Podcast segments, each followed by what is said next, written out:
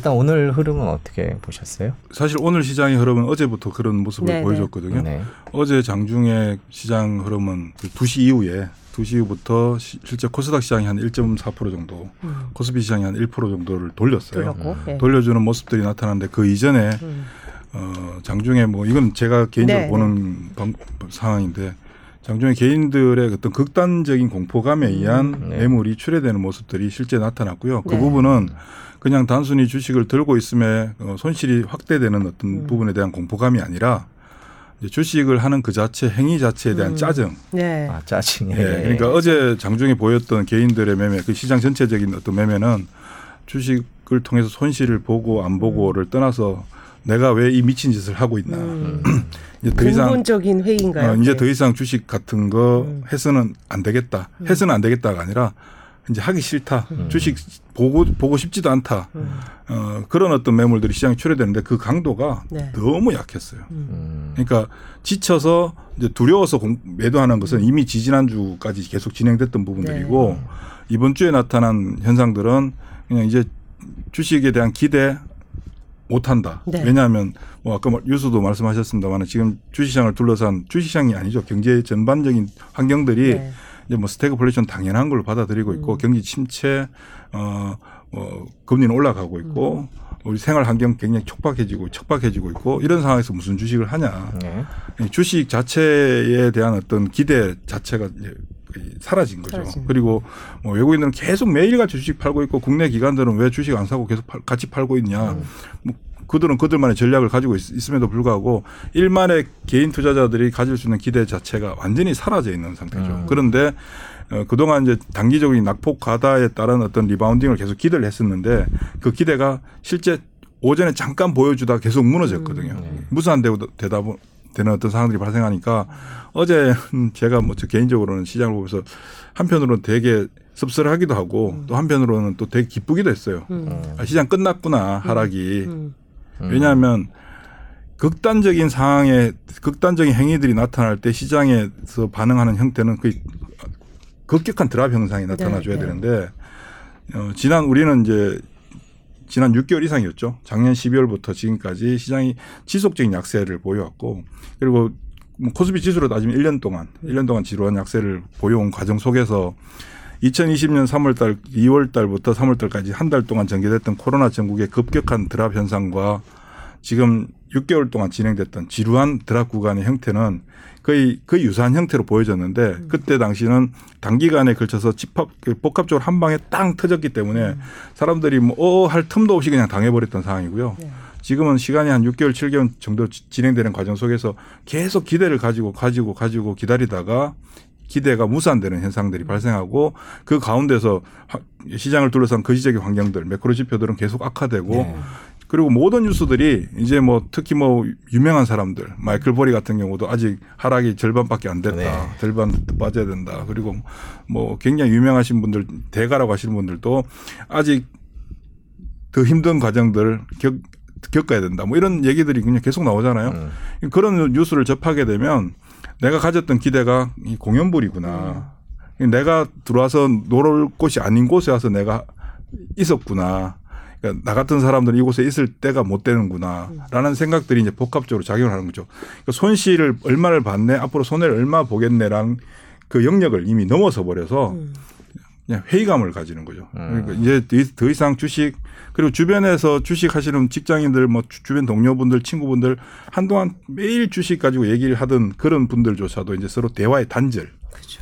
주식에 대한 얘기를 하는 그 자체가 상대방한테 굉장히 신뢰가 예, 되는. 네. 굉장히 그 뭐라고 아픈 부분을 건드리게 되는 그러니까 서로가 서로를 건드리지 않는 그런 영역. 진짜 그러고 보니까 진짜 저희 상반기 때는 뭐, 뭐 사냐, 뭐, 뭐 수익률이 어떠냐, 뭐 이런 얘기를 꽤 자주 주제를 올렸는데 정말 거의 사라진 것 같네요. 그 가운데서 예를 들면 내가 매매를 좀 잘해가지고 네. 돈을 좀 벌었어요. 예전 같으면 직장인들 분위기가 나 오늘 뭐 매매해서 음. 얼마 벌었네라는 얘기가 그냥 커피 한 잔 마시면서 나눌 수 있는 대화인데 네. 지금은 만약에 그런 얘기를 하면 아, 공동의 예. 적이 돼버리는 아, 거죠. 예. 너만 잘났냐? 네. 네 잘났다. 뭐 이런 네. 어떤 분위기가 형성돼 있는 상태이기 때문에 그 얘기는 그러니까 모두가 필요한 상태고 지쳐 있는 상태고 음. 그 상태에서 나는 이제 더 이상 두 번 다시 영원히 주식하지 음. 않겠다라는 어떤 항- 완전한 항복 선언이 어제 오후에 나타났거든요. 네. 근데 그 강도가 음.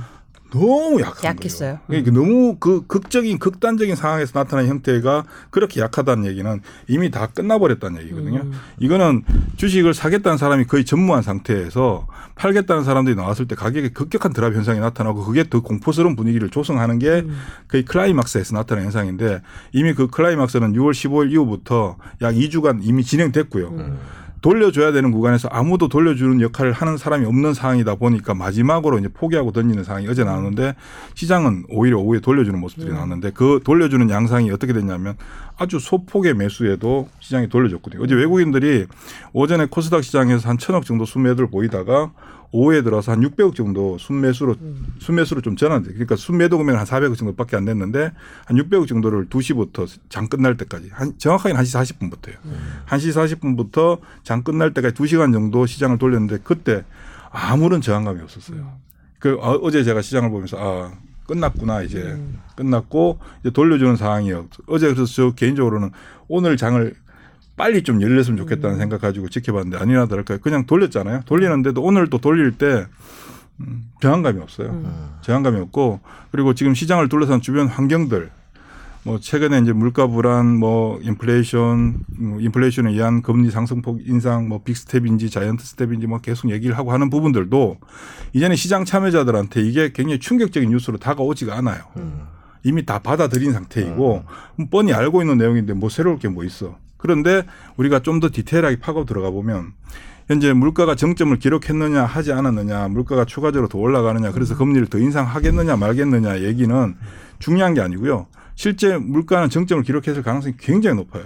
왜냐하면 지금 러시아 전쟁으로 인해서 촉발된 원자재 가격의 상승이 결국은 공급 파트에 문제가 에러가 발생해서 수요 부분 원- 원체 강했었잖아요. 네. 수요는 기존 기본에도 기본적으로 강한 상태에서 공급 파트에 문제가 딱 발생했기 때문에 가격의 리바운드 강한 리바, 그 re-rating이 나타났죠. 석유부터 시작해서 지금 유가가 마- 원자재가 많이 올랐다라고 다들 생각하고 있는데 실제 그렇지 않아요.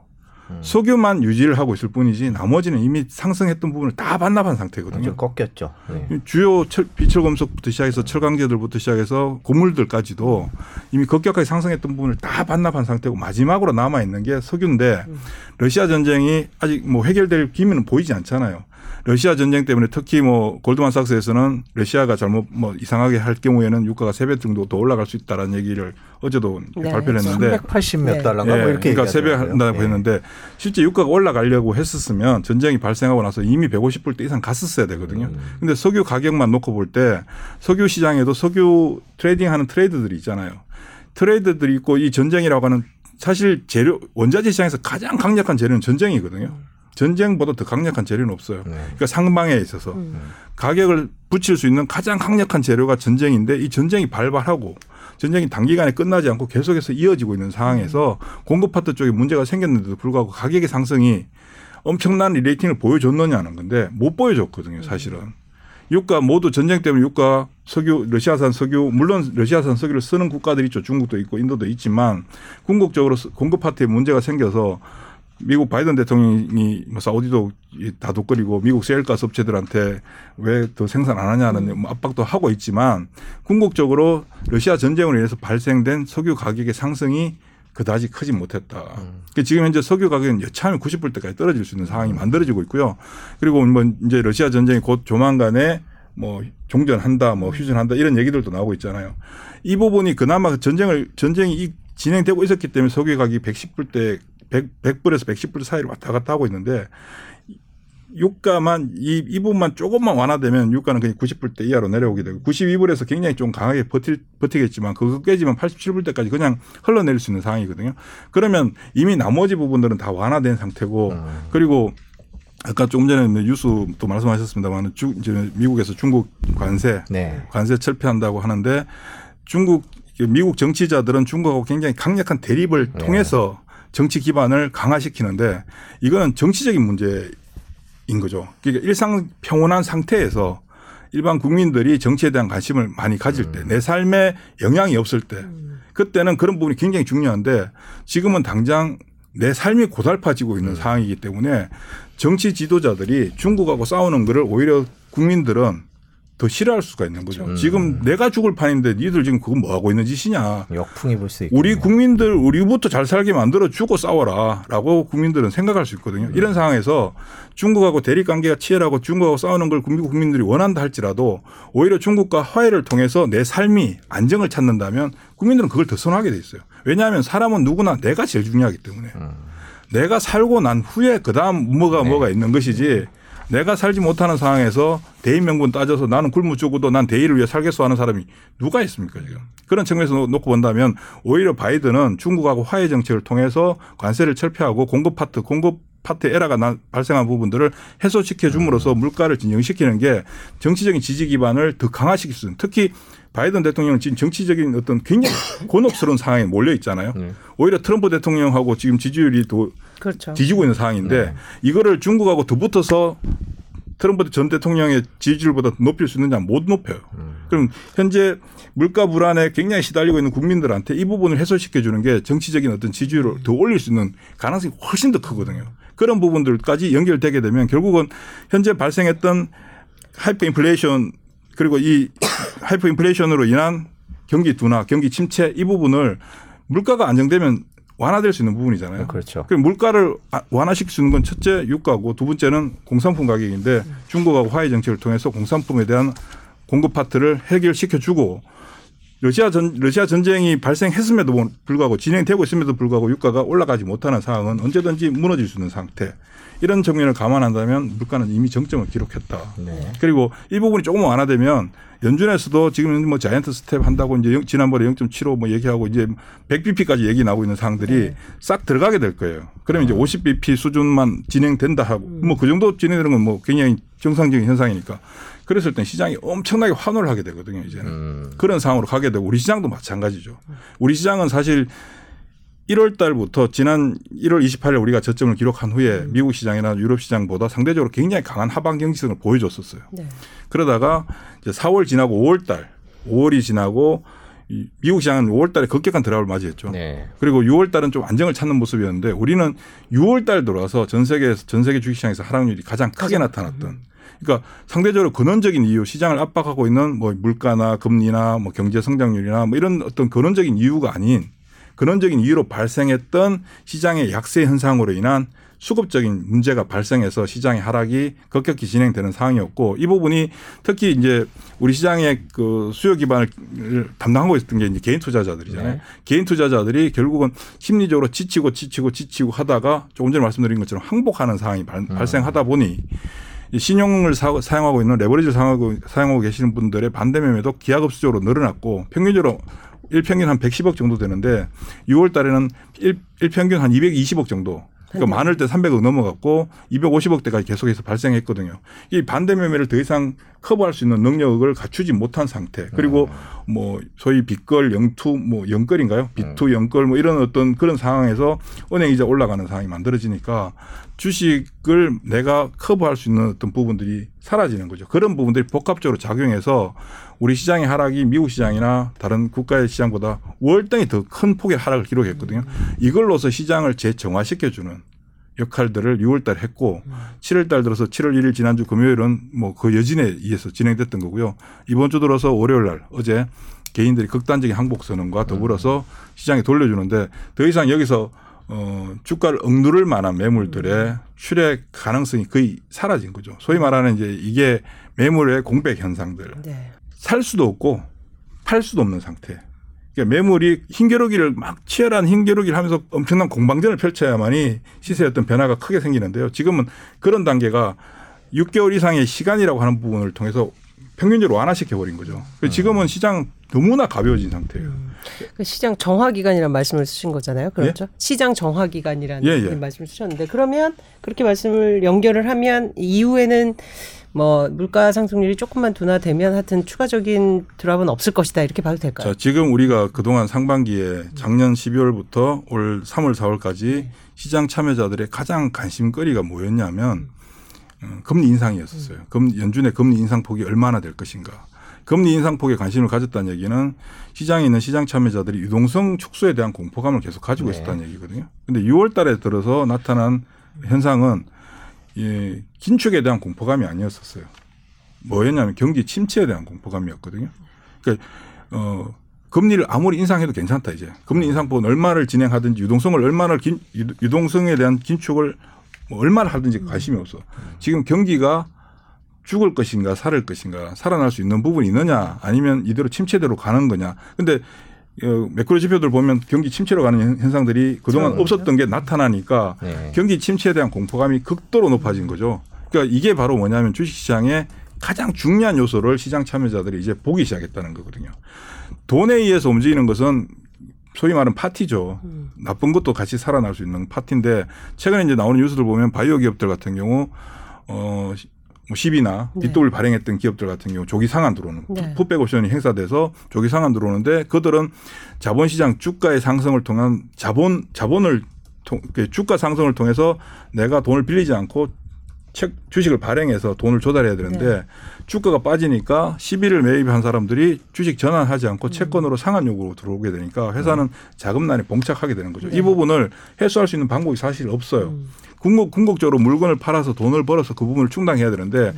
한계 기업들, 소위 말하는 한계 기업들이죠. 한계 기업들 같은 경우는 지금 구간에서 이겨낼 수가 없는 상황인 거고 이게 복합적으로 작용하게 되면 경기 침체로 가는 상황이고 이 부분들이 시장 참여자들로 하여금 유동성 긴축에 대한 관심에서 경기에 포커스를 맞추게 이제 관심이 바뀌었거든요. 그러면 중요한 건 경기가 침체로 가느냐 마느냐가 중요한 게 아니라 침체로 간다 할지라도 좋아지는 업종은 또 있고 좋아지는 기업들은 또 있거든요. 물론 그게 절대 다수가 아니라 소수에 해당되겠죠.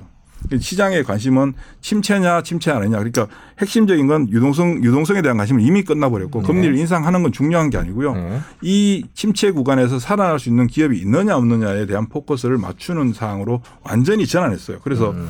지난 6월 말 기준으로 어, 우리가 코로나 때 발생했던 경제 절벽 현상을 극복하기 위한 유동성 무제, 무제한 유동성 공급에 의한 유동성 장세의 종말이 종말을 선언했다. 음. 6월 달로. 음. 그러면 6월 달 이후부터는 뭐냐면 유동성 장세가 아니라 이제 보통 유동 시장은 유동성 장세, 실적 장세, 역실적 장세, 역 유동성 장세 뭐 이렇게 표현을 음. 하, 잖아요 그러니까 지금은 이제 시장의 관심은 오로지 실적으로 가는 거죠. 음. 경기가 좋아지겠느냐, 나빠지겠느냐, 혹은 기업의 실적이 좋아지겠느냐, 나빠지겠느냐. 이 음. 부분에 대해서 굉장히 민감하게 반응하게 되고 대부분이 상대적으로 좋아지지 않는 상황이 만들어질 텐데 반대로 그, 그 가운데서 좋아지는 기업들도 나오게 되죠. 그렇죠. 좋아지고, 좋아지는 쪽으로 나오게 되면 시장에 있는 자금들이 예전에는 물론 지금 시장의 유동성이 좀 줄어들어서 고객 자금도 빠져나갔지만 이 시장에 있는 전체 돈들이 시장 전체에 광범위하게 분산돼서 각자 영역에서 거래를 하는 사람들이 지금은 광의의 어떤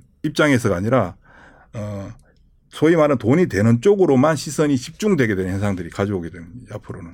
그러면 소위 기업 실적이 좋아지거나 경기가 침체되는 부분에도 불구하고 다른 쪽보다 상대적으로 방을 한다든가 그러니까 방어하는 입장을 그동안은 시장에서 이제 가치주라고 표현, 표현했죠. 근데 방어하는 수준을 넘어서서 이 과정에서도 개선되고 실적의 점프업을 보여주는 기업들은 반드시 나오거든요. 음. 이런 기업들에 대한 자금들이 전체 자금은 줄어들었지만 이 자금들이 집중되는 현상들이 발생하게 됨으로써 시장은 어떤 형태로 보이게 되냐면 절대 다수가 엄청나게 막 끌고 가면서 지수도 움직이고 시장이 광분하는 시장에 있는 모든 사람들이 광분하는 상황이 아니라 지수는 그냥 평온한 수준을 계속 유지할 거예요. 왔다 갔다 하면서 올라갔다 음. 내려갔다 하게 되고 그 외국인들 특히 이제 passive 쪽 매매하는 그러니까 시장 인덱스 매매하는 사람들은 시장 시장 상황에 따라서 대거 들어왔다 나갔다 반복하면서 지수는 유지시켜 줄 텐데 이 가운데서 좋은 종목들 업황 모멘텀이 살아 있거나 기업 모멘텀이 살아 실적 모멘텀이 살아 있는 기업들에 대해서는 자금들이 집중되면서 얘네들이 이 구간에서 시장 굉장히 안 좋다고 얘기하는 이 시점에 주가 10배 이상 올라가는 기업들이 나오게 돼요. 근데 문제는 그런 기업들이 이제 하나 둘씩 초기에 나올 때는 시장에 있는 사람들이 다 반신반의하죠. 설마 되겠어? 설마 올라가겠어 라고 하면서 개인들이나 시장에 있는 사람들 대부분이 하게 되는 행동은 뭐냐면 그 종목을 들고 있는 사람들은 적극적인 매도를 하게 돼요. 음. 왜냐하면 그동안 시장 굉장히 불안했잖아요. 불안하고 주식을 사면 사, 면 빠지고 사면 빠지고 하는 행위들이 발생됐는데 이런 종목들은 사면 그 다음부터 올라가는 현상들이 발생해요. 올라가고 또 조금 조금 또 사면 또 올라가고 하는 하는 과정들이 발생하면서 주식을 적극적으로 아주 쉽게 쉽게 매도를 하게 되거든요. 안 팔면 손해다는 생각을 가지고 있기 때문에 그런데 그런 종목들이 그런 매도세를 극복하고 주가가 굉장히 강한 시세를 만들어내게 되고 그러다 보면 뭐가 나오냐면 시장에서 제2의 뭐다 제3의 뭐다라고 음. 하면서 그런 유형의 종목들이 움직이기 시작해요. 그러다가 이게 한두 종목이 움직이던 게 하나의 그룹으로 그룹핑화돼서 집단화되는 현상들이 날, 발생하게 되고 그때부터 시장에 있는 사람들은 이런 류의 종목들을 찾아서 돈을 배팅하기 시작하죠. 그러면 시, 그게 시장을 시장의 분위기를 개선시켜주는 형태로 발전시키면서 시장은 터닝을 하게 돼요. 그게 이제 지금 지금 시점부터 만들어지는 구간이거든요. 음. 오늘 같은 경우는 전체가 다 돌리는 날이죠. 왜냐하면 전체가 다 빠졌기 때문에 전체가 다 빠졌고 돌리는 날은 단기적으로 가장 많이 빠진 종목들이 우선적으로 올라오게 돼 있어요. 우선적으로. 왜냐하면 팔 사람들이 없기 때문에 이미 다 항복하고 나갔기 네. 때문에 그런 현상들이 오늘 보여줬고 이제 7월 중순으로 지나가게 되면 어 제가 타임 스케줄 대충 계산을 해봤는데 뭐 어떻게 계산했느냐라고 뭐 말씀드리기는 아주 디테일하니까 네. 지금 우리가 급격한 드랍을 맞이한 시점이 6월 15일부터거든요. 네. 그 6월 15일부터 6월 말까지 한 보름 정도, 2주 정도 시장 굉장히 큰 타격을 받았어요. 그리고 하방 슈팅이 나타나는 구간에서 하루 이틀의 하락률은 평이한 수준에서 한두 달 빠지는 것보다 더 많이 빠지거든요. 그때는 이제 사람들이 매- 소위 말하는 멘붕이 오게 되는 어떤 그런 구간인데 6월 15일부터 만약에 주식을 산 분들이 계시다면 다 회복하게 돼 있어요. 근데 회복하는 속도가 어느 정도냐. 근데 제가 날짜를 역산으로 대충 계산해 보니까 7월 17일, 17일, 18일 정도 되면 그때쯤 되면 6월 15일 이전 수준까지는 대부분 회복, 회복될 것이다. 그리고 그때 되면 회복되는데 문제는 이 손실 보는 과정 속에서 이미 사람들은 떠나가 버렸거든요. 물론 버티고 계시는 분들도 계시겠지만 떠나가 버렸거나 버틴 분들은 지금부터 그 이전까지 7월 17일, 18일 정도까지 회복되는 시점까지 전에 주식을 다 팔게 될 거예요. 그분들이 팔면서 이 회복되는 시간이 좀 더 길어지는 거거든요. 근데 이제 그, 그 7월, 시- 그러니까 7월 셋째 주 정도 되는데 그 이후가 되면 시장의 형태는 완전히 좀 지금과는 전혀 다른 형태로 발전할 가능성이 굉장히 높아져요. 그러니까 지금은 그때까지는 단기간에 6월 15일 부터 급격하게 드랍을 맞이했던 대부분의 종목들이 같이 동시다발적으로 같이 이제 어울려서 올라가는 시기고요.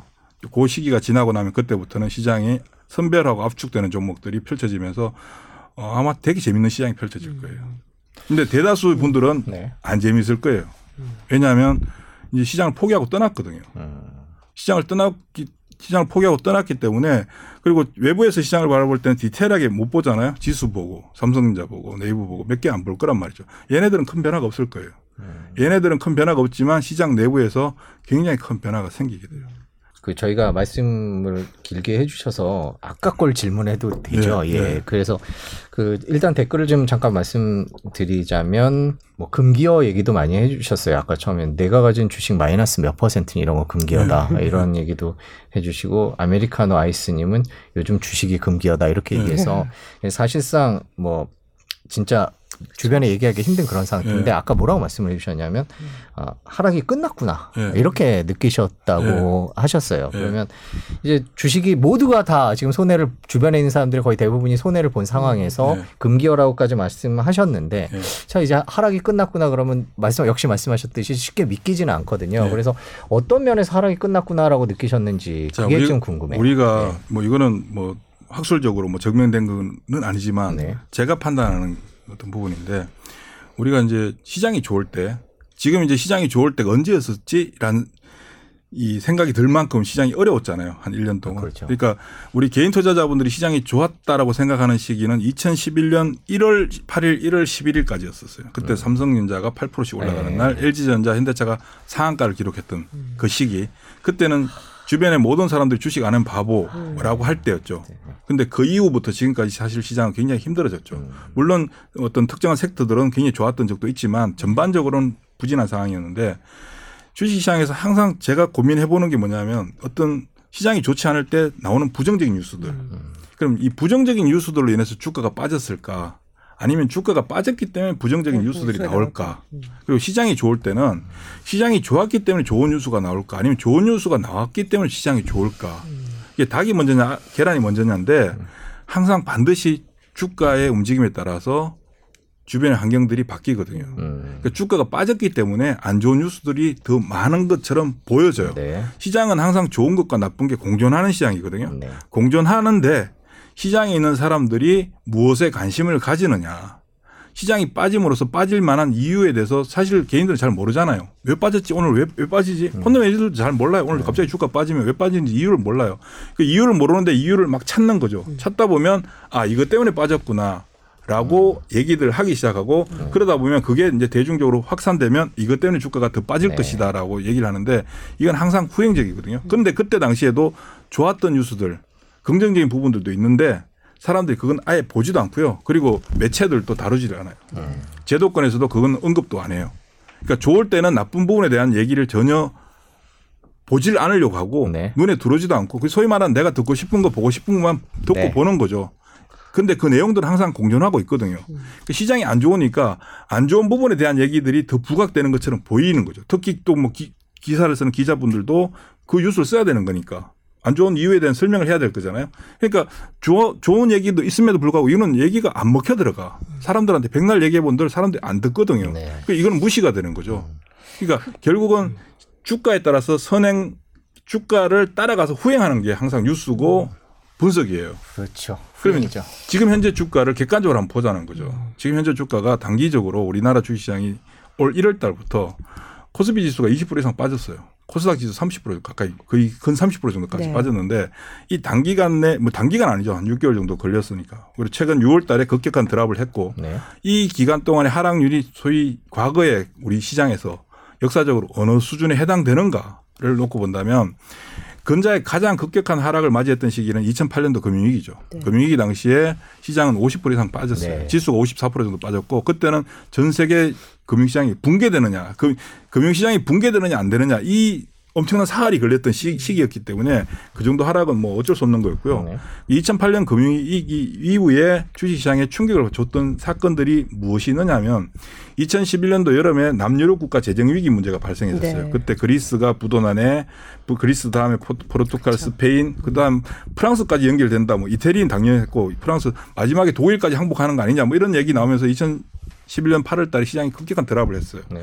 그 다음 나타났던 게 2020년 우리가 그 얼마 전에 본 2020년 코로나 때 코로나 때 하락 그리고 2018년도 경기에 대한 어떤 부정적인 경기 상황이 안 좋아지면서 2017년도 주가가 좀 많이 올랐었거든요. 특히 코스닥 시장 중심으로 IT 종목들이 많이 올랐는데 2018년부터 2019년까지 주가 하락폭.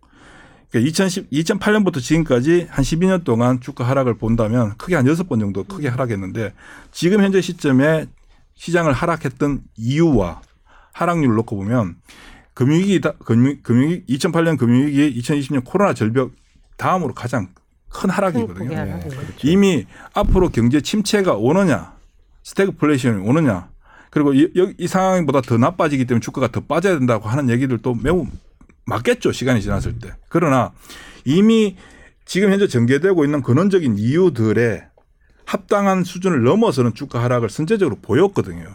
주가는 선제적으로 하락을 했는데 시장 환경을 가지고 풀이하고 설명하는 사람들의 얘기는 후행적으로 설명을 하고 있- 있을 뿐이에요. 후행적으로 설명하다 보니 여기서 주가가 올, 돌, 오라, 뭐, 돌, 돌려준다 혹은 rebounding 나온다 다시 반등한다는 얘기를 아무도 할 수가 없는 거죠. 음. 그러다 보니까 그분들이 항상 하는 얘기는 뭐냐. 우리 일반 개인 투자자분들이 항상 쉽게 듣는 얘기가 뭐냐면 반등할 때마다 현금 비중 높여라. 반등할 때마다 주식 비중 줄여서 현금 비중을 확보해라.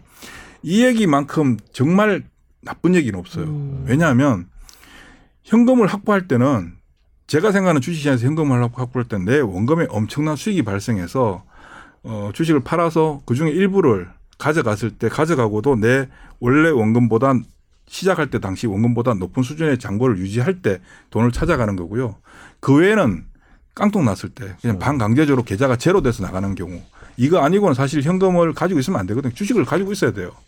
근데 자 주가가 이미 지수가 30% 이상 하락하는 구간에서 지- 지수가 30% 빠졌다는 얘기는 웬만한 계좌들의 평균 잔고는 마이너스 50% 이상 된다는 얘기거든요. 네, 그렇죠. 마이너스 50%까지 손실이 난 상태에서 100% 수익이 나야지 내 원금을 찾는 그 구간인데 요만큼 올라오는 걸 가지고 이용해서 주식 비중을 줄이고 현금 확보를 해라는 얘기는 굉장히 비급한 얘기예요. 그리고 이, 이분들이 현재 손, 50% 이상 손실 난 분들은 영원히 원금을 회복할 수 없는 영역으로 가라, 가라는 얘기거든요. 자, 주가가 빠질 동안 온몸으로 내가 하락을 다 맞이했어요. 그러면 회복하려면 다시 주가가 상승할 때까지 기다려야 되잖아요. 근데 그 얘기 현금 주가가 좀 올라올 때마다 주식 비중을 줄여서 현금을 확보하라는 얘기는 올라가는 그 구간 동안에 회복하는 것을 하지 말라는 얘기랑 동일하거든요. 왜? 더 빠질 수 있으니까. 그러면 내가 현재 50% 손실을 반- 본 상태에서 60% 손실 보는 거와 70% 손실 보는 것과 50% 손실은 사실 굉장히 커요. 회복할 때. 이 요 부분을 줄이기 위해서 주가가 조금씩 돌릴 때마다 주식을 판다는 것은 그러면 조금만 더 올라갈 때마다 계속 주식을 팔아서 한 50% 회복하는 구간에서 나는 주식이 하나도 없어지게 되는 상황이 만들어져요. 음. 그럼 자 주가가 소폭 회복하는 구간에서 현금 확- 주식 비중을 줄이고 현금 확보를 했다. 그럼 이 현금 가지고 뭘 하란 얘기예요? 이 현금 가지고 들고 있으란 얘기잖아요. 근데 우리 상식적으로 기관 투자가들도 마찬가지고 개인 투자가들도 마찬가지고 주식을 팔아서 현금을 확보했을 때 이 돈을 가지고 6개월, 1년 동안 내 계좌에 현금 놔두고 기다릴 수 있는 사람들이 있냐는 거죠. 제가 주식시장에 있으면서 그런 사람을 본 적은 단 한 번도 없어요. 파는 순간 즉각적으로 그 돈을 가지고 주식을 또 살려고 노력을 해요. 네.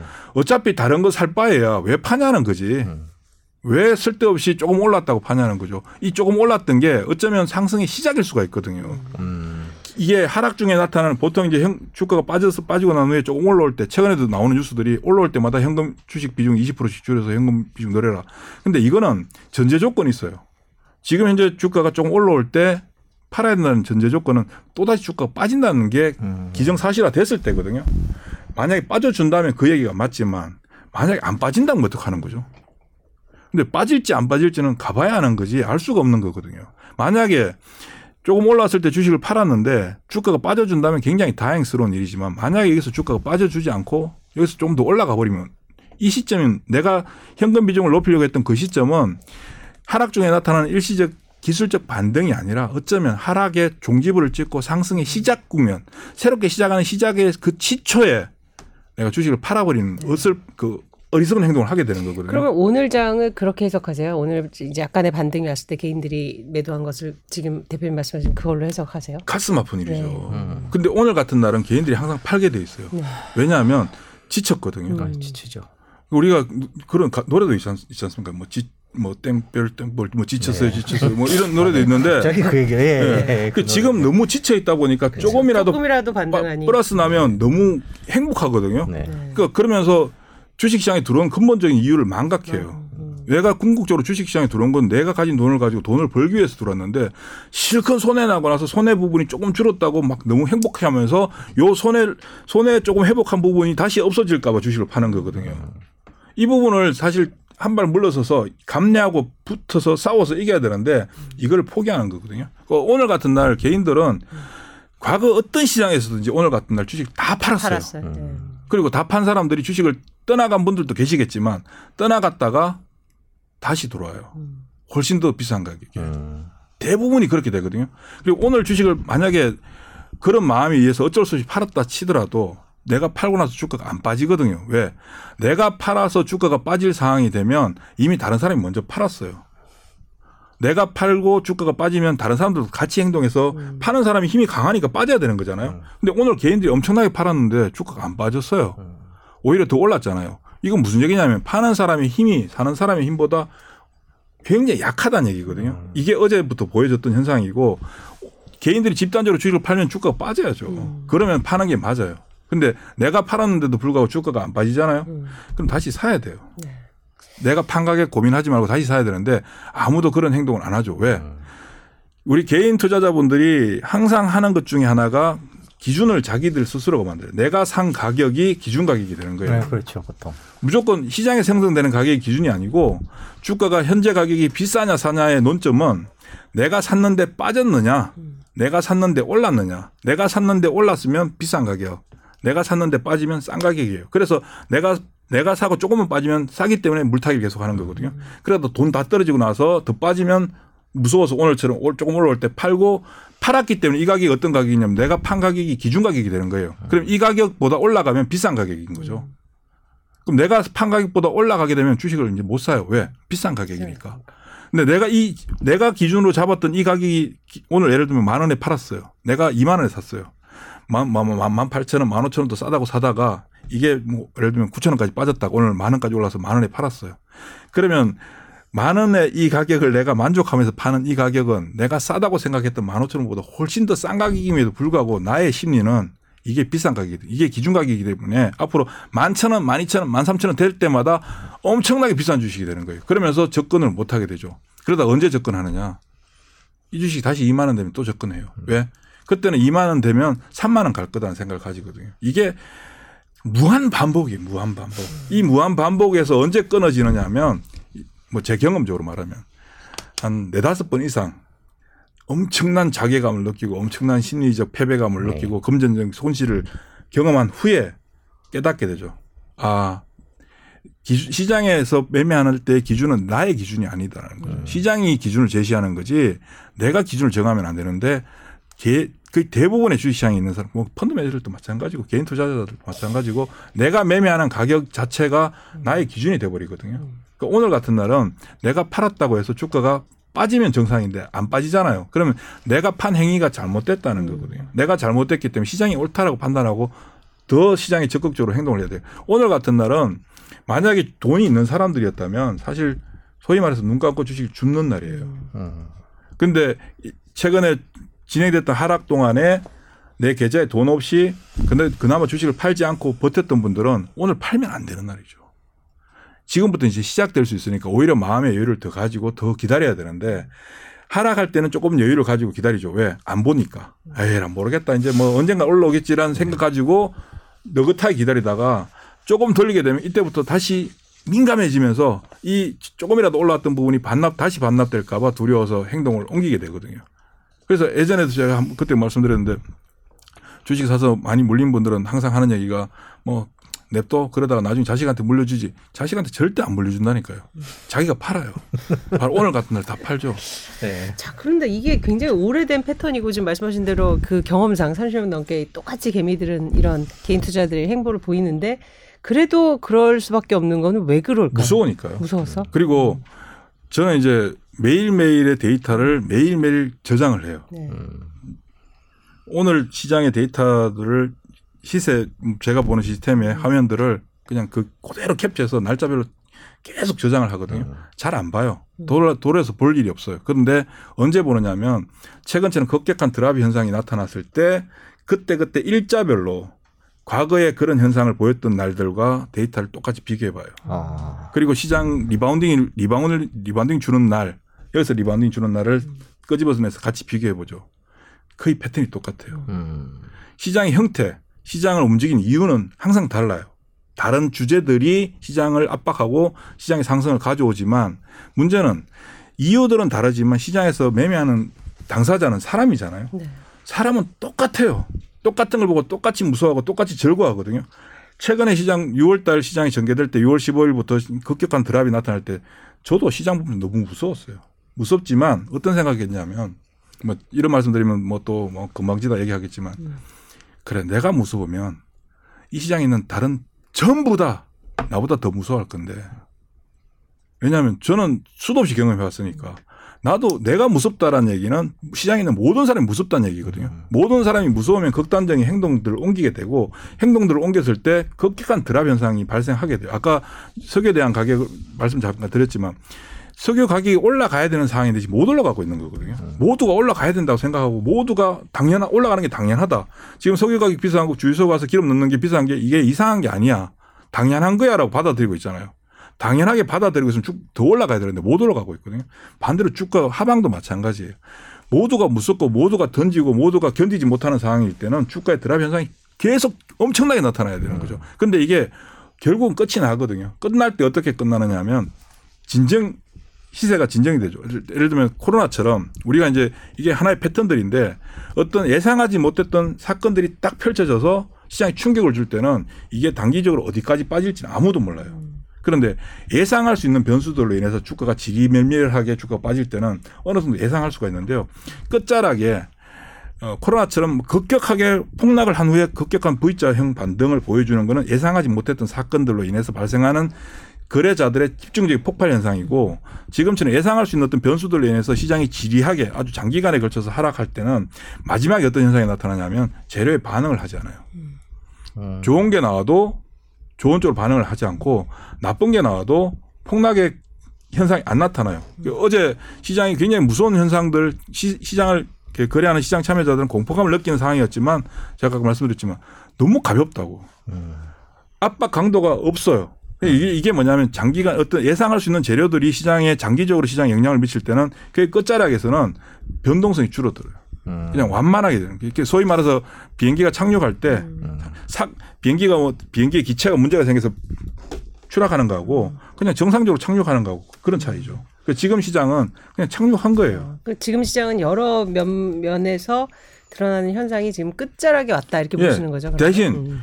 그냥 정상적으로 착륙했기 때문에 회복하는 것도 정상적으로 갈 거예요. 그러니까 우리가 보통 개인 투자자분들 시장에 있는 사람들이 폭락하고 나면 V자 반등 뭐 이렇게 얘기하는데 이거는 V자 반등이 아니에요. 음. 그러면 소위 말하는 나이키 형태가 나타날 수 있겠죠. 아, 나이키처럼 이렇게. 예. 그러니까 지금부터는 시간 싸움이에요.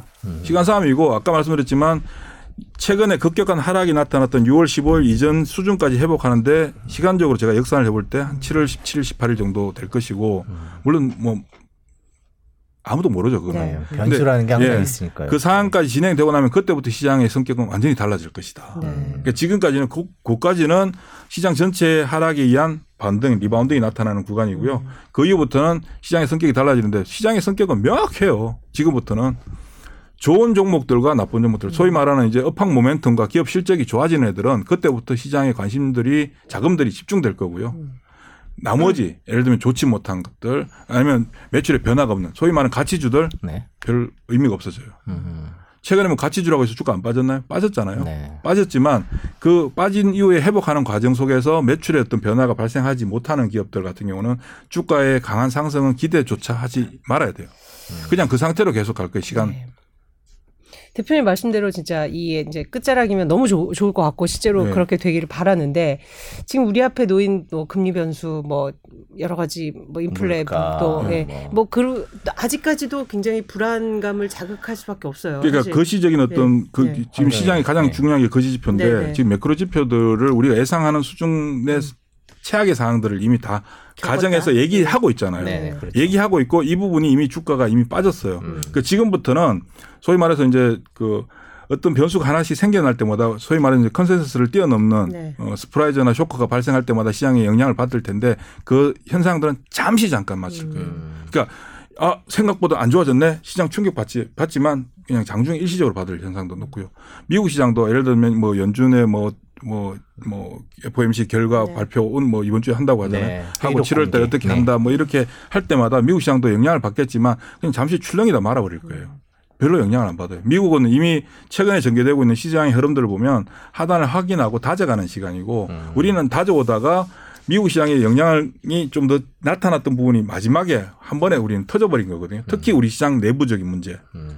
신용 문제 뭐 이런 부분들로 인해서 추가적으로 더 터져버린 문제인데 지금은 거시적인 어떤 부분이 추가적으로 더 나쁜 현상들이 나오더라도 지금까지 보였던 주가의 영향보다 훨씬 더 작을 거예요. 근데 문제는 시장 참여자들은 더 작은 아주 그 미세한 변화에도 심리적으로 더 놀라서 더 공포감을 느끼게 될 거예요. 음. 주가가 예전에는 한 20% 빠질 때 느끼던 그 심리적 공포감이 지금 주가가 5%만 빠져도 동일한 어떤 심리적 쇼크를 받, 받게 돼요.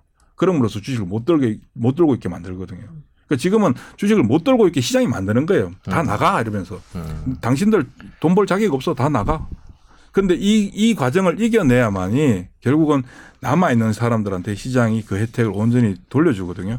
그러니까 주식 시장에 있으면서 제가 느끼는 바는 음, 정석은 아니지만 주식 시장에서 돈을 소위 주식 시장에 돈 벌고 들어오지 뭐돈 잃려고 들어온 사람 누가 있겠습니까? 음. 근데 돈을 벌려면 시장이 좋건 시장이 나쁘건 반드시 시장이 있어야 돼요. 계속 시장에 내가 존재하고 있어야만이 시장이 주는 기회를 결국은 내가 받아오게 되거든요. 근데 문제는 저도 그랬습니다만은 주식시장에 있으면 주식시장이라고 하는 것은 변동성에 의한 시장이기 때문에 매일매일 가격의 변화가 생기고 매일매일 그 가격의 변화에 따라서 나의 심리적 상황도 같이 변하게 되죠. 그러다 보니까 오늘 돈 벌면 기분 좋고 오늘 손실 나면 기분 나쁘고 하다 보니 매일 돈을 벌고 싶은 욕구를 느끼고 매일 돈을 벌 수 있다는 착각도 하게 되죠. 뭐 지나온 과거 데이터만 보면 음. 매일같이 시장이 아무리 안 좋아도 상한가 가는 종목 나오듯이 저걸 내가 샀더라면 이런 착각, 이런 망상을 하게 되면서 매일같이 돈을 벌려고 이제 노력을 하게 되는데 어, 제가 확실하게 아는 것은 매일 돈 벌려고 노력하는 것은 헛짓이다. 돈은 정말 가끔 한 번 버는 거지 매일 벌 수가 없거든요. 그러니까 주식시장에 있는 동안에는 항상 힘든 시간을 그러니까 나한테 좋은 시간보다 힘든 시간이에요. 그러다가 그 힘든 시간을 이겨내고 거치고 난 후에 나한테 기회가 줄 때 그 기회를 온전히 가져가야 되는데 네. 자 오늘 만약에 앞으로 시간이 지났을 때 오늘 7월 5일이잖아요. 7월 5일 오늘 주가 반등했는 이게 만약에 이게 하락의 끝자락에서 시작된 상승의 첫 국면이었다면 오늘 주식을 아무거나 샀어도 돈을 벌었다라는 얘기들을 그때 가서는 하게 될 거라고요. 음. 과거에 뭐 가까운 예로 2020년 3월 19일 날 저점을 기록하고 3월 20일 날 돌려주고 3월 23일 날 월요일 날 다시 또 폭락하는 것처럼 막 장중에 7% 정도 빠졌다가 네. 3월 24일부터 주가가 꾸준히 올랐거든요.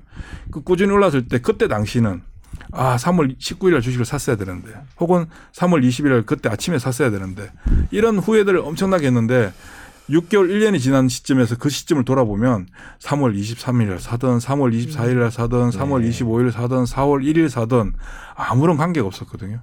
그러니까 지금 지금 제가 볼 때는 6월 15일 이후부터 지금까지 주식을 사신 분들은 시간이 지나 보면 그때 아무 때나 주식 사도 괜찮았던 때라고 얘기할 가능성이 굉장히 높아요.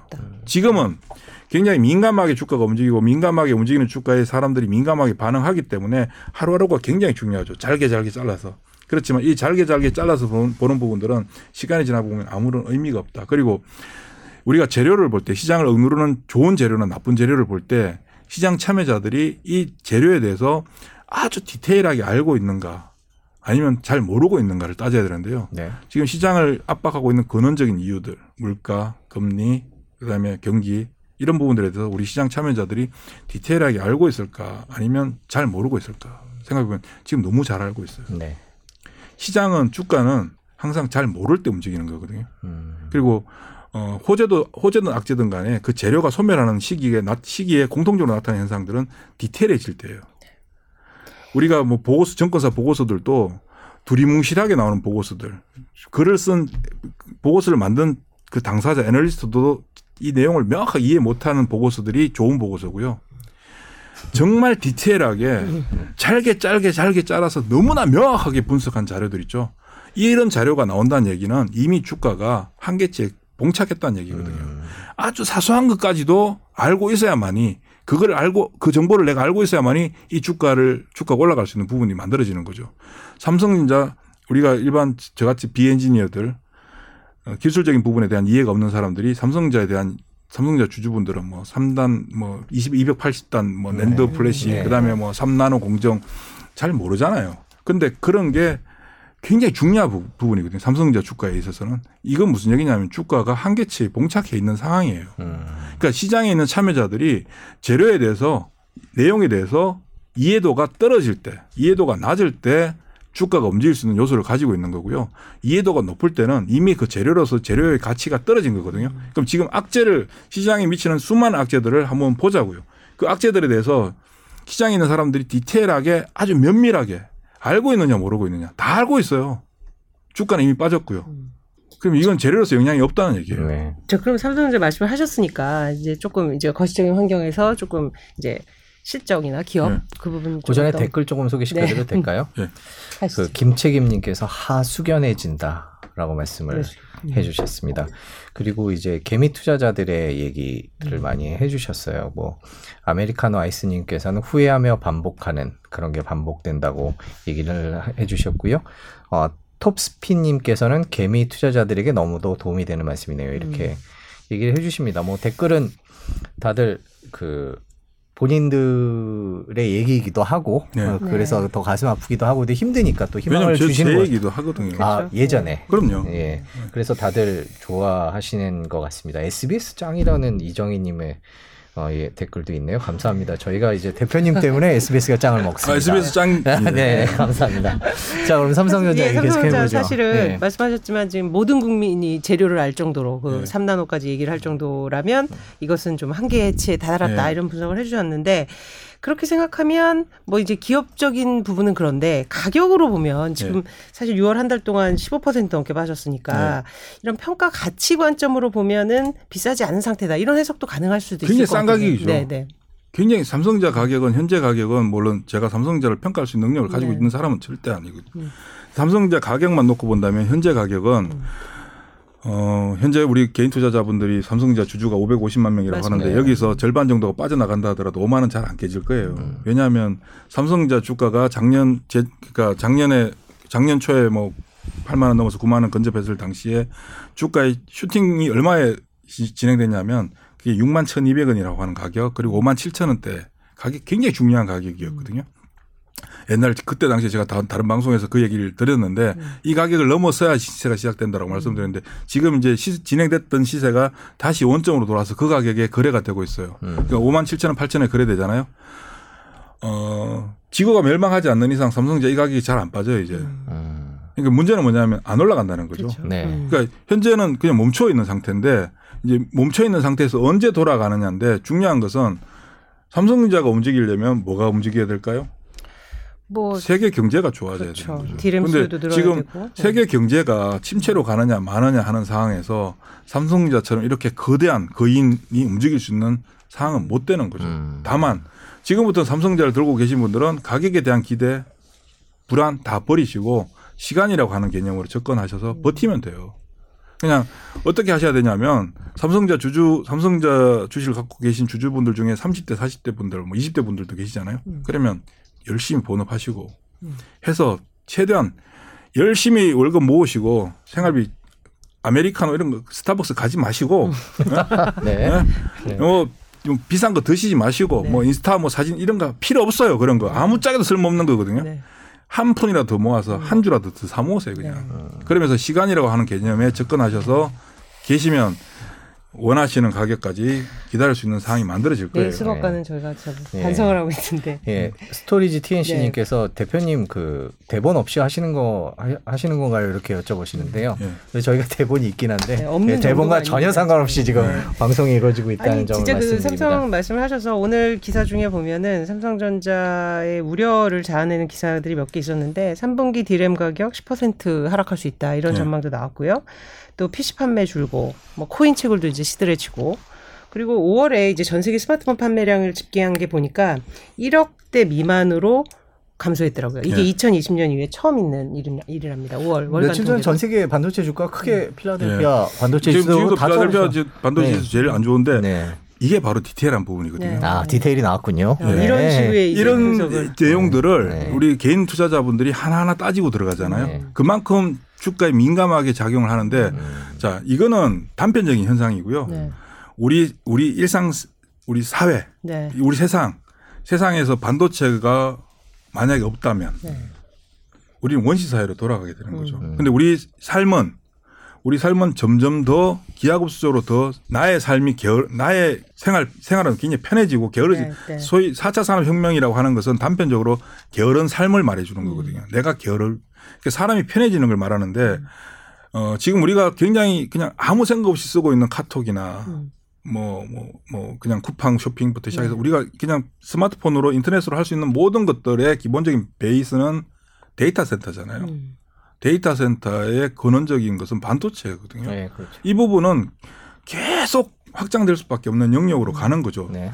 이그 전체적인 크기는 반도체 시장 계속 확장되는 것이고 확장되는 가운데서 단편적으로 아주 잘게 잘게 짜게 짜게 잘랐을 때 지금 조금 수요가 줄어드느냐 마느냐 이 부분 가지고 우리는 막 평가를 하고 있거든요. 네. 이거는 단편적이고 이 데- 디- 디테일한 거거든요. 삼성전자 주식을 9만 원 사신 분이 8만 원 사신 분이 지금 5만 원대인데 이거 가지고 따지면 삼성전자 주식 가지고 있으면 안 돼요. 음.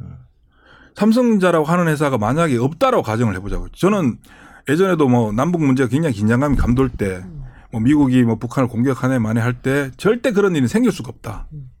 특히 전 세계 3차 대전이 펼치 만약에 펼쳐지더라도 한국은 안전할 것이다. 왜? 삼성 때문에. 음. 삼성전자 하이닉스가 우리나라에 네. 있기 때문에 삼성전자 하이닉스 만약 공장에 무슨 타격을 받게 됐을 때는 우리나라가 타격을 보는 게 아니라 미국이 가장 큰 타격을 보는 나라거든요. 아마존 안 될 것이고 애플 안 될 것이고 넷플릭스 안 될 것이고 페이스북 안 돌아갈 것이고 네. 구조적으로 우리나라가 없으면 안 되는 구조를 갖고 있거든요. 그러니까 지금 현재 단기적으로 경기 뭐, 뭐 숫자들이 좀 나빠져서 어, 수요가 좀 줄어들고 판매량이 좀 줄어든다 할지라도 삼성 내부에서 이거 이거 가지고 우리 삼성의 엄청난 지금 현재 절대절명의 위기야라고 생각할까요? 그렇게 생각 안 할 거라고요. 어차피 계속 진행돼 왔던 사이클의 일환으로서 진행되고 있는 부분들이겠죠.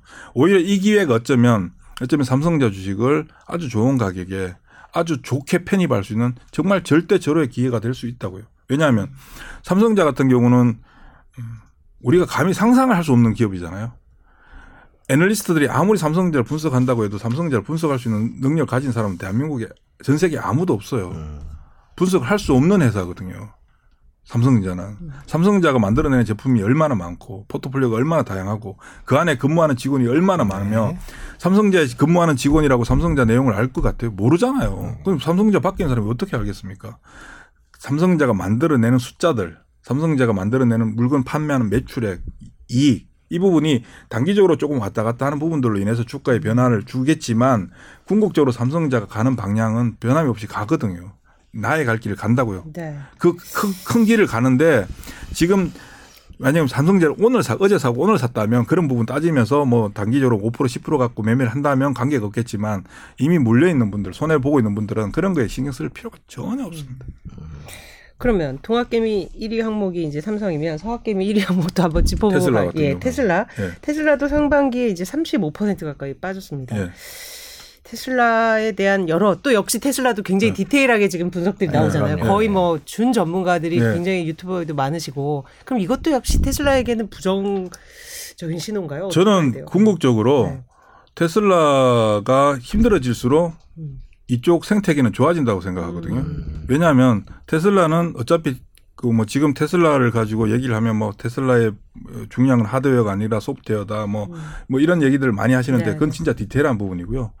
테슬라가 전기 자동차 시장을 만든 회사잖아요. 그렇죠. 만들었고 지금 캐파가 이제 전기차 시장, 전기 자동차 시장의 캐파가 확장될수록 그 캐파의 온 수혜를 사실 테슬라가 다 가져가는 거고 테슬라는 어 올해 작년에 이제 100만 대 원래는 작년에 한 70만 대 예상했는데 100만 대 네. 팔았고 올해 원래 2022년도에 한 100만 대 정도 예상했는데 지금 올해 뭐 100만 대 이상 150만 대 200만 대까지 얘기를 하고 있는데 만약에 자동차 판매할 때마다 한 대당 1000달러씩만 인상을 하게 되면 100만 대면 1조거든요. 그 충분히 그럴 가능성이 있다라고 생각을 하고 있었는데 지금 테슬라는 원가 상승을 막 대입시키면서 차 가격을 뭐 5천 불씩 막 올리고 오, 있잖아요. 그렇죠. 5천 불 올리면 100만 대면 5조가 생기거든요. 그러니까 규모의 경제를 이미 시현한 회사이기 때문에 음. 규모의 경제를 예상했던 시장에 있는 사람들이 그런 부분을 예상했던 부분들이 그런 부분들이 높은 valuation을 적용받게 해줬던 거거든요. 근데 중요한 건 테슬라가 지금처럼 성장하는 판매 대수가 그렇게 기하급수로 증가하는 증가율의 추이를 전체 전, 전기차 시장이 확장되는 국면에서 그만큼의 증가율 추이를 계속 보일 것이냐 못 보이는 거죠. 음. 왜 다른 회사들도 이제 전기차를 파니까 네. 그러면 전기차 시장의 캐파는 엄청나게 커지고 파이가 커진 상태에서 저 테슬라의 점유율은 갈수록 줄어들게 되거든요. 음. 점유율은 줄어들지만 매출액은 늘- 늘어나겠죠. 음. 매출액은 늘어나지만 매출액 그동안 보여왔던 가파른 점유율의 기울기가 이 완만한 형태로 가게 되는 거죠. 음. 대신 시장은 엄청나게 커지고 점유율이 높았던 때보다 점유율이 낮아짐으로 낮아짐에도 불구하고 매출액은 네. 테슬라는 더 커지는 네. 규모의 경제를 하는 거죠.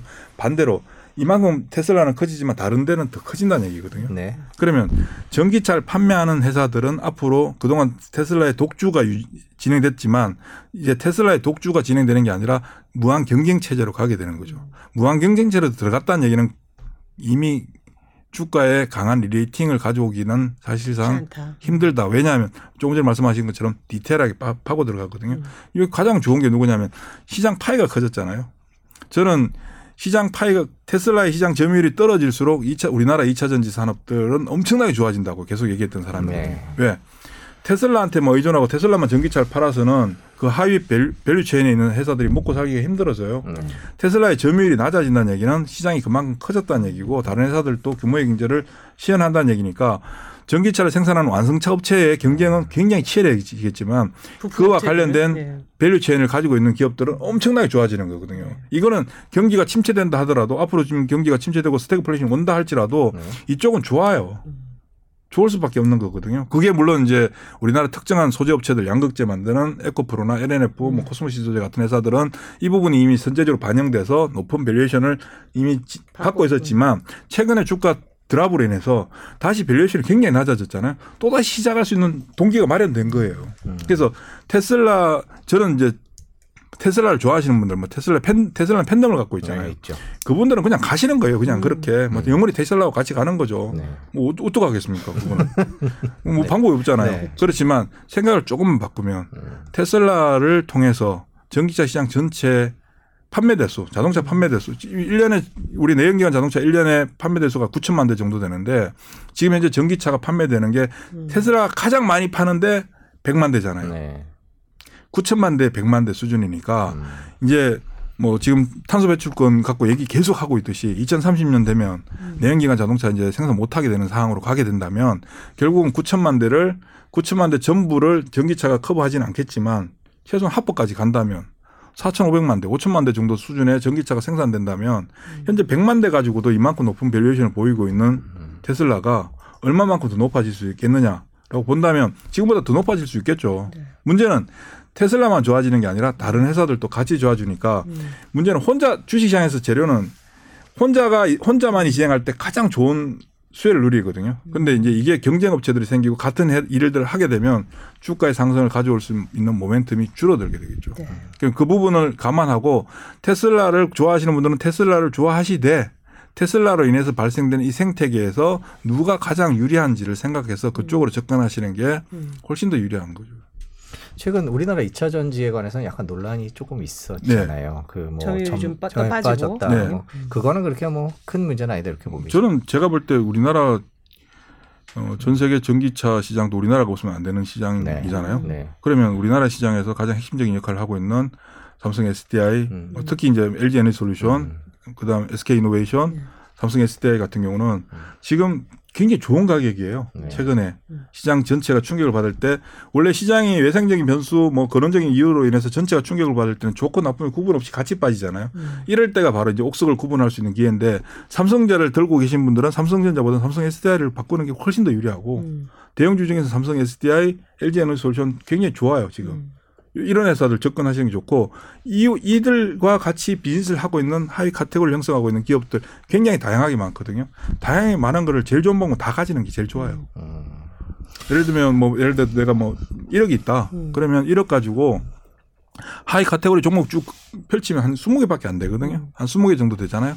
그럼 1억이면 500만 원씩 더 그러면 내가 다 가지는 거죠. 음. 아, 이게 힘들다면 그 ETF를 사셔도 네, 되고 ETF. 네. ETF를 하셔도 되고 아니면 이렇게 한 후에 그 중에서 예를 들면 뭐 양극재에서 에코프로 BM이 대장인데 에코프로 BM이 이런저런 문제로 인해서 쉬어갈 때 LNF가 치고 가, 가주다가 LNF의 가격이 높아지고 어느 정도 가격에 대한 부담이 생기니까 코스모 신소재가 또 치고 가주는데 음. 코스모 신소재가 치, 치고 가주는 순간에 또 에코프로 BM 쉬어주고 L&F 쉬어주잖아요.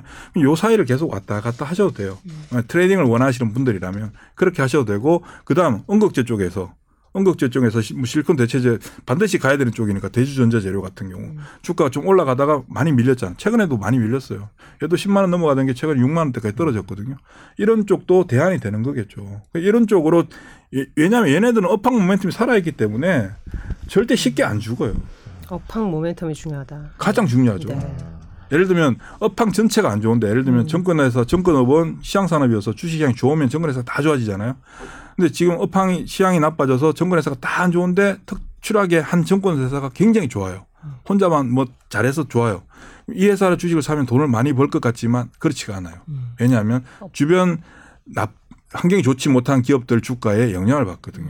근데 업황 모멘텀이 좋은 쪽은 전체적으로 살아있는 쪽은 대부분이 다 좋기 때문에 그 중에 가장 좋은 쪽과 가장 나쁜 쪽의 차이가 그렇게 아주 심하게 나진 않아요. 그 안에서 놀게 됐을 때 어, 시장보다 월등히 괜찮은 성과를 올릴 수가 있겠죠.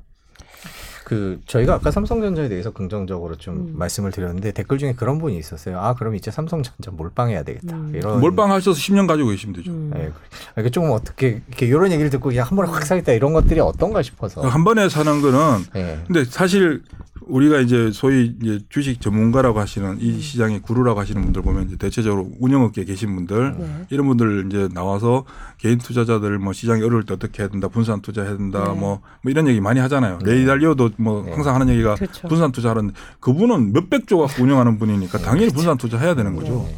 근데 개인 투자자분들은 분산 투자를 해서는 안 돼요. 음. 어. 절대로. 분산 투자라고 하는 것은 돈의 크기가 크기 때문에 리스크를 해지할 수 있는. 당연히 리스크를 해지해야 되는 거지만 개인 투자자분들은 각자의 자금의 성격들이 다 다르고 자금의 크기도 다 다르지만 대체적으로 큰 금액들은 아니잖아요. 네. 큰 금액들이 아니면 이 자금은 작은 자금들을 크게 한번 점프업을 시켜야 되거든요. 음. 이걸 뭐 투기적으로 뭐 테마주에 몰빵 이게 아니라 처음부터 삼성자를 몰빵해서 가면 삼성자가 혹시 중간 중간에 한번 뭐 TSMC랑 뭐 싸워서 한번 졌다 뭐 뭐 파운더리 수주 못했다 하면 주가 한번 출렁거릴 때마다 그 충격을 내가 견딜 수 있느냐 하면 잘 못 견디거든요. 그때 아까 말씀하신 것처럼 아주 디테일하게 따져 들어가서 안 좋아진다는 생각을 가지게 되면서 적 던지게 되는데 소위 몰빵이라는 용어는 사실 좀 그렇습니다만 은 집중 투자라고 네. 대체를 한다면 네. 예, 예. 집중 투자를 예, 네. 집중 투자를 한다라고 가정을 했을 때 처음부터 한 종목에 그냥 집중 투자를 하는 것은 되게 위험하죠. 네. 처음에는 어떤 게 갈지 모르니까 예를 들면 아까 2차 전지 관련된 회사들이 하위 value chain에 형성된 종목이 한 20개 정도 된다면 20개를 골고루 1억 가지고 500만 원씩 편입을 해 놓은 후에 그 중에 어, 10% 수익이 나는 종목이 있을 반면에 마이너스 10% 수익이 나는 막 손실이 나는 종목도 있을 거 아니에요. 그럼 손실 나는 종목들은 뭔가 이유가 있을 거니까 손실 나니까 잘라서 손해 보고 자르고 수익 나는 종목한테 합해 주는 거죠.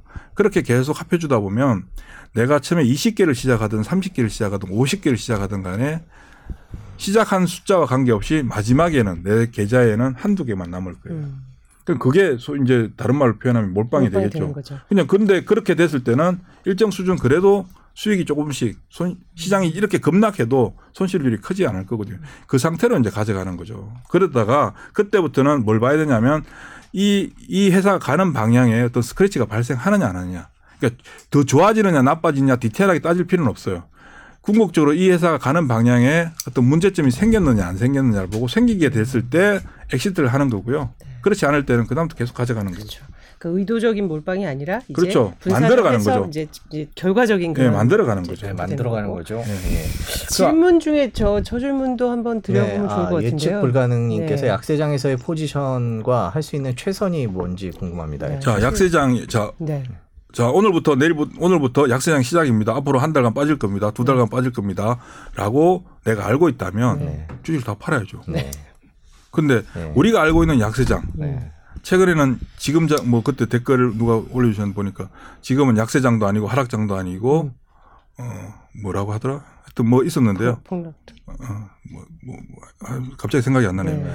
약세장이라고 우리 시장에서 개인 시장에 있는 참여자들이 약세장이라고 알게 되는 것은 자- 장례식장. 아, 장례식장. 장례식장. 아, 네, 네. 장례식장이라고.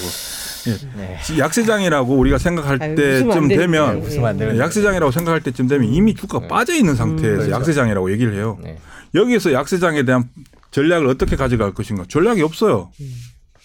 대신에 시장의 어떤 개별적인 어떤 종목들, 기업들 간의 어떤 변수로 인해서 주가가 움직일 때는 관계가 없는데 시장 전체에 타격이 왔을 때, 시장 전체에 타격이 와서 좋고 나쁨의 구분 없이 다 영향을 받을 때, 같이 드랍을 할 때가 종목을 교체할 수 있는 아주 좋은 기회거든요. 이때는 좋은 회사들 좀 덜 빠지고 네. 좀덜 덜 좋은 회사들은 많이 빠져요. 그럼 대체적으로 어떤 행동을 하냐면 덜 빠진 종목을 팔아서 더 빠진 종목을 사죠. 네. 네. 예를 들면 얼마 전에도 어떤 기사에 주가 올라올 때마다 일부씩 팔아서 현금화 전략을 하는데 네. 그럼 현금화를 어떻게 해야 되냐 했더니 어 조금 오른 종목 팔고 네. 팔아서 안 오른 종목 더 사고 이렇게 얘기를 하더, 음. 하시더라고요. 근데 그건 절대 해서는 안 되는 거고요. 주가가 시장에 형성되는 드랍 현상이 나타날 때 하락폭이 큰 종목, 작은 종목, 음. 뭐 단순히 하락폭으로 하면 뭐 그날 그날의 상황에 따라 좀 달라질 수 있겠지만 상황 기업 내용이 제대로 된 업황 모멘텀이 살아 있는 기업 실적이 어 기업 실적이 계속 좋은 쪽으로 진행되고 있는 회사들도 주가 빠지거든요. 수급적인 요인에 의해서 그런 회사들을 어 그렇지 못한 기업들 매출의 증가가 두- 둔화되거나 매출이 정체되어 있거나 실적이 정체되어 있는 기업들과 같이 가지고 있다면 정체되어 있는 기업들 주식을 빠, 파- 팔아서 살아있는 애들로 편입시켜 주는 거예요. 그게 어차피 둘 다 같이 빠져 있는 상황이기 때문에 교체하는 형태로는 부담이 없거든요. 그러니까 시장에 충격이 올 때 약시장일 때 내 포지션은 좋은 회사들로 더 모아갈 수 있는 아주 절호의 기회가 되는 거고요. 그 시장이 그게 끝나고 시장이 딱 돌려주게 되면 돌려주게 되면 내가 팔았던 애들이 먼저 올라올 거예요. 첫날은. 왜냐하면 걔가 더 많이 빠졌으니까. 네. 그렇지만 그 이후부터는 내가 상대로 덜 빠졌던 기업 내용이 좋은 애들이 그때부터 시장에서 굉장히 강한 상승을 보여줄 가능성이 굉장히 높아요. 그래서 아까 말씀드린 것처럼 지금 6월 15일부터 굉장히 급격한 드랍을 보여주고 나서 7월 1일까지 빠지고 어제 빠지는 척했죠. 어제는 사실 빠지는 척했고 오늘 돌려준 첫날이라면 이제 7월 17일, 18일 정도 되- 될 때까지 아마 회복을 할 텐데 그때까지는 다 같이 이제 움직여 줄 거고요. 그 이후부터는 아까 말씀드렸지만 좋은 애들 쪽으로 이제 시장의 관심들이 가져가게 될 거예요. 왜냐하면 일정 수는 굉장히 그 근원적인 이유가 나쁘고 시장의 환경이 나쁘고 주가가 빠지는 상황인데 주가가 회복을 했다는 얘기는 그걸 극복했다는 얘기가 되는 거겠죠. 네. 극복했다는 극복을 하게 됐다는 것을 시장에 있는 시장 참여자들이 인지하게 됐을 때는 그때부터 무엇에 관심을 가지냐면 얼마만큼 빠질 것이냐에 관심을 가지는 게 아니라 뭘 사야 될까에 대한 관심을 가지게 되는 거죠. 그게 시장이고요. 그리고 궁극적으로 시장은 시간이 지나면 올라가는 게 주식 시장이죠. 그 아까 말씀해 주신 게 이제 유동성에 관한 역유동성 장세 뭐 이런 얘기를 해주시면서 이제 유동성에 대한 공포는 어느 정도 지나간 듯하고 이제 실적이다라고 네. 말씀을 해주셨는데 이제 7월입니다. 그러면 이제 6월달까지 2분기 실적들이 이제 곧 속속 나올 텐데 뭐 안 좋을 거라는 얘기들이 많아요. 지금 다들 그- 안 좋다고 예 얘기해요. 그러면 또 그때 충격을 받지 않을까 이런 아니요. 걱정은 실적은 있습니다. 이미 안 좋다라는 것을 우리가 실적을 보지는 않았지만 알고 있습니다. 안 있... 좋다라고 이미 네. 단정을 짓고 있잖아요. 네. 단정을 짓고 있기 때문에 이미 컨센서스가 낮아진 거죠. 네. 컨센서스가 낮아진 상황이기 때문에 나쁜 실적을 그러니까 막 매출이 반토막 나거나 영업이익이 막 3분의 1토막 나거나 이런 경우가 발생한다면 이건 굉장히 쇼크로 작용하겠지만 그냥 전분기 대비 뭐 10% 둔화된. 20% 정도의 감소 뭐 둔화됐다 충격 안 받아요. 그리고 참고로 저는 개인적으로 분기 실적 가지고 되게 호들갑을 많이 떨거든 시장은 음. 뭐 정보사에서 보고서들도 그렇고 모든 매체들도 이제 분기 실적 가지고 따지는데 분기 실적 의미 없습니다 사실은 왜냐하면 기업들마다 매출을 계상하는 게 어떤 기업들은 분기별로 적절하게 나눠서 하는 기업들이 있는 반면에 어떤 기업들은 한 분기에 몰아서 하는 기업들도 있고요. 음. 어떤 기업들은 상반기 하는 기업들이 있고 어떤 기업은 4분기 하는 기업들도 있고 업황과 기업마다 대부분이 되게 달라요. 그리고 회계 조정은 어느 정도 할 수가 있잖아요. 그렇죠. 임의적으로 회계 조정을 할 수가 있기 때문에 음. 분기 실적을 가지고 중요하게 생각하면 할수록 피곤해져요. 음. 아까 말씀하신 너무 또 예. 예, 하는 디테일. 거다. 어. 예. 그런 게 돈을 음. 안 벌어주더라고 제가 해보니까 음. 저도 막 실적 엄청나게 따졌었고 어릴 때는 제가 개인적으로 해봤던 것들 중에 뭘 뭐도 해봤냐면 음. 정말 멍청한 짓이었는데 증권사에서 나오는 보고서들의 종목별 목표 주가 음. target price라고 하는 가격들과 네. 그 모든 정보를 다 정리해 가지고 현재 시장 가격과의 괴리도를 비교하면서 음. 어, 괴리가 크니까 목표 주가보다 주가가 많이 싸니까 이 종목을 사야 돼. 사야겠다. 음. 목표 주가보다 높으니까 이 주식 지금 팔아야 돼라는 관점으로 한번 이렇게 정리를 해서 매매를 오랫동안 해본 적도 있어요. 네. 하나도 안 맞아요. 헛수고고 쓰고 네, 네. 절대 그건 그냥 그러니까 내가 내가 관여하지 못하는 부분, 내가 알지 못하는 알, 음. 알 필요도 없는 부분에 대한 노력을 하는 거죠. 음. 제일 중요한 것은 제가 알게 알고 있는 것 중에 제일 좋은 것은 잘 모를 때가 가장 좋을 때다. 음. 내가 너무 이 회사에 대해서 디테일하게 알고 있는 거는 음. 개인 투자자로서 해서는 안 되는 행동 중에 하나다. 지금 올 하반기에 음. 예정돼 있는 뭐 안 좋은 소식들 같은 것들 뭐 제가 알 정도면 다 알려져 그러니까 있는 사실이다. 다 알고 있는 거죠. 되는 네. 거죠. 이제 그 외에 새로 생기는 일을 제외한다면 그래도 이제부터는 장의 분위기는 조금씩 바뀔 수 있다. 최근에 제가 수 시장에. 대해서 예. 되게 고민한 게 뭐였냐면 현재 저도 사람이니까 주가 빠지면 무섭거든요. 네. 공포스럽고 어디까지 빠질까 생각도 해보게 되고 그럴 때 현재 시장에서 내가 예상하지 못한 어떤 변수 가 발생해서 추가적인 시장에 타격을 줄 수 있는 게 무엇이 있을까? 음. 내가 현재 알지 못하는 내용 중에서 상상하지 못하는 일 중에서 시장에 추가적으로 충격을 줄 수 있는 부분들이 어떤 게 있고 그런 만약에 그런 게 있다면 나는 어떻게 행동을 해야 될 것인가 어떤 대응을 해야 될 것인가 고민을 정말 많이 해봤는데 지금 현재 시장을 억누를 수 있는 가장 큰 재료는 가장 큰 악재 나타날 수 있는 악재라고 한다면 알지 못하는 새로운 질병 음. 코로나와 관련된 이게 네. 코로나가 재확산되고 이거는 중요한 게 아니에요. 음. 이미 이거는 경험한 거고 최근에 이제 원숭이 두창 네. 이것도 이미 막 굉장히 노출이 많이 됐잖아요. 음. 이게 아니라 갑작스럽게 또 지난번 코로나처럼. 네. 어떤 어떤 그런 질병이 나타나서 전 세계를 또 공포감에 몰아넣는 음. 만약에 그런 상황이 발생하면 연준은 어떤 스탠스를 가질까? 아. 이 생각까지도 해봤는데 음. 현재 질병과 관련돼서는 되게 민감하게 다들 이제 각국 반응하고 있죠. 예. 정부들이 반응하고 있어서 그 부분은 아닐 것 같고 그러면 현재 나타날 수 있는 상황은 최악의 상황은 3차 세계 대전 러시아가 핵을 쏘고 네. 만약 이 상황이 발생되면 나는 무엇을 해야 될까? 음. 도망가야죠 그냥 어디인가 주식이고 나발이고 뭐 할 게 없는 핵을 거죠. 쏘면 도망갈 데는 없을 것 그러니까 같은데요. 어쨌든 간에 예. 그러면 모든 게 끝이니까 음. 주식 가지고 고민할 필요가 없겠구나. 음. 그럼 만약 3차 대전이 발생하지 않는 상황에서 또다시 어떤 문제가 발생할 수 있는 악재가 무엇이 있을까? 음.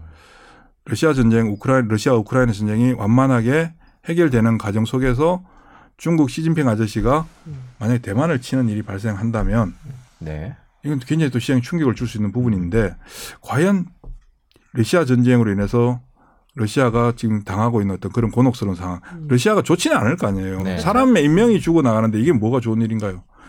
이 부분을 시진핑 아저씨가 자기의 정치적인 어떤 입지를 강화시키기 위해서 그런 선택을 할 것인가. 대만을 치, 치면서 세계적인 어떤 공항 문제를 또 다시 불러일으키는 게 발생할 수 있을까 생각해 보면 만약에 내가 시진핑 아저씨라면 안 할 것 같다는 생각이 들더라고요. 그러면 이 부분이 아니라면 시장에 생각하지 못했던 예상하지 못했던 변수로서 주가를 압박할 만한 재료는 나올 게 별로 없다. 그 악재는 이미 거의 다 나왔고 예.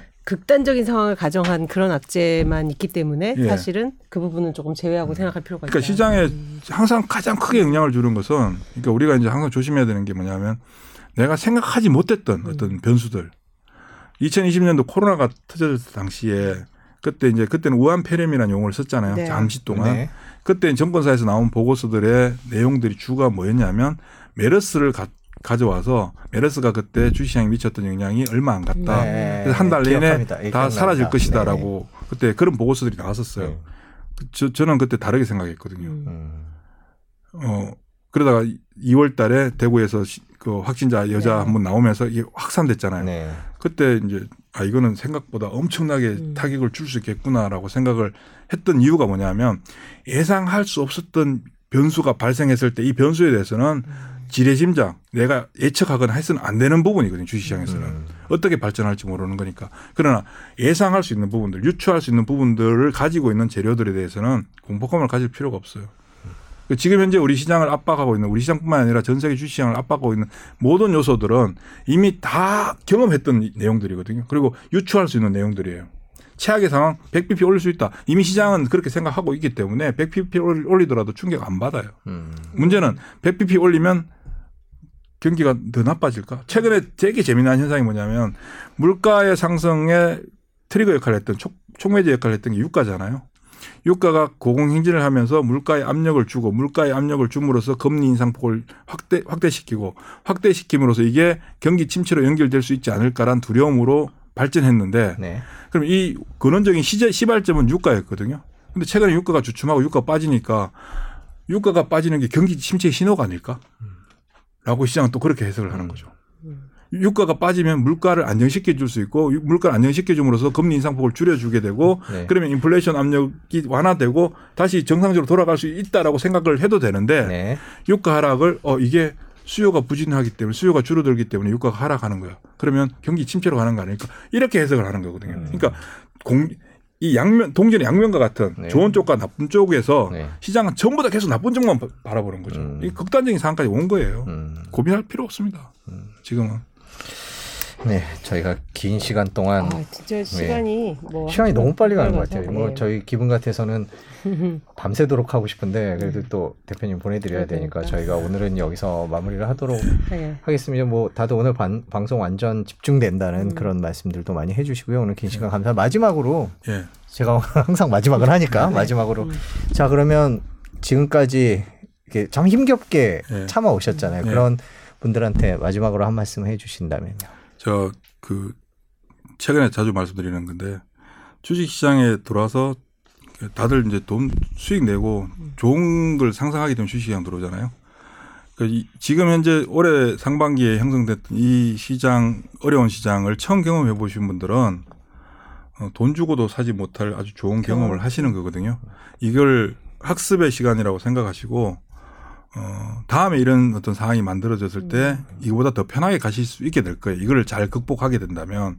그러니까 주식 시장은 영원히 존재해요. 그리고 지금 현재 나타났던 이런 어떤 하락은 주식을 만약에 하, 하, 게 된다면 앞으로도 수없이 반복적으로 경험하게 되는 사건들이거든요.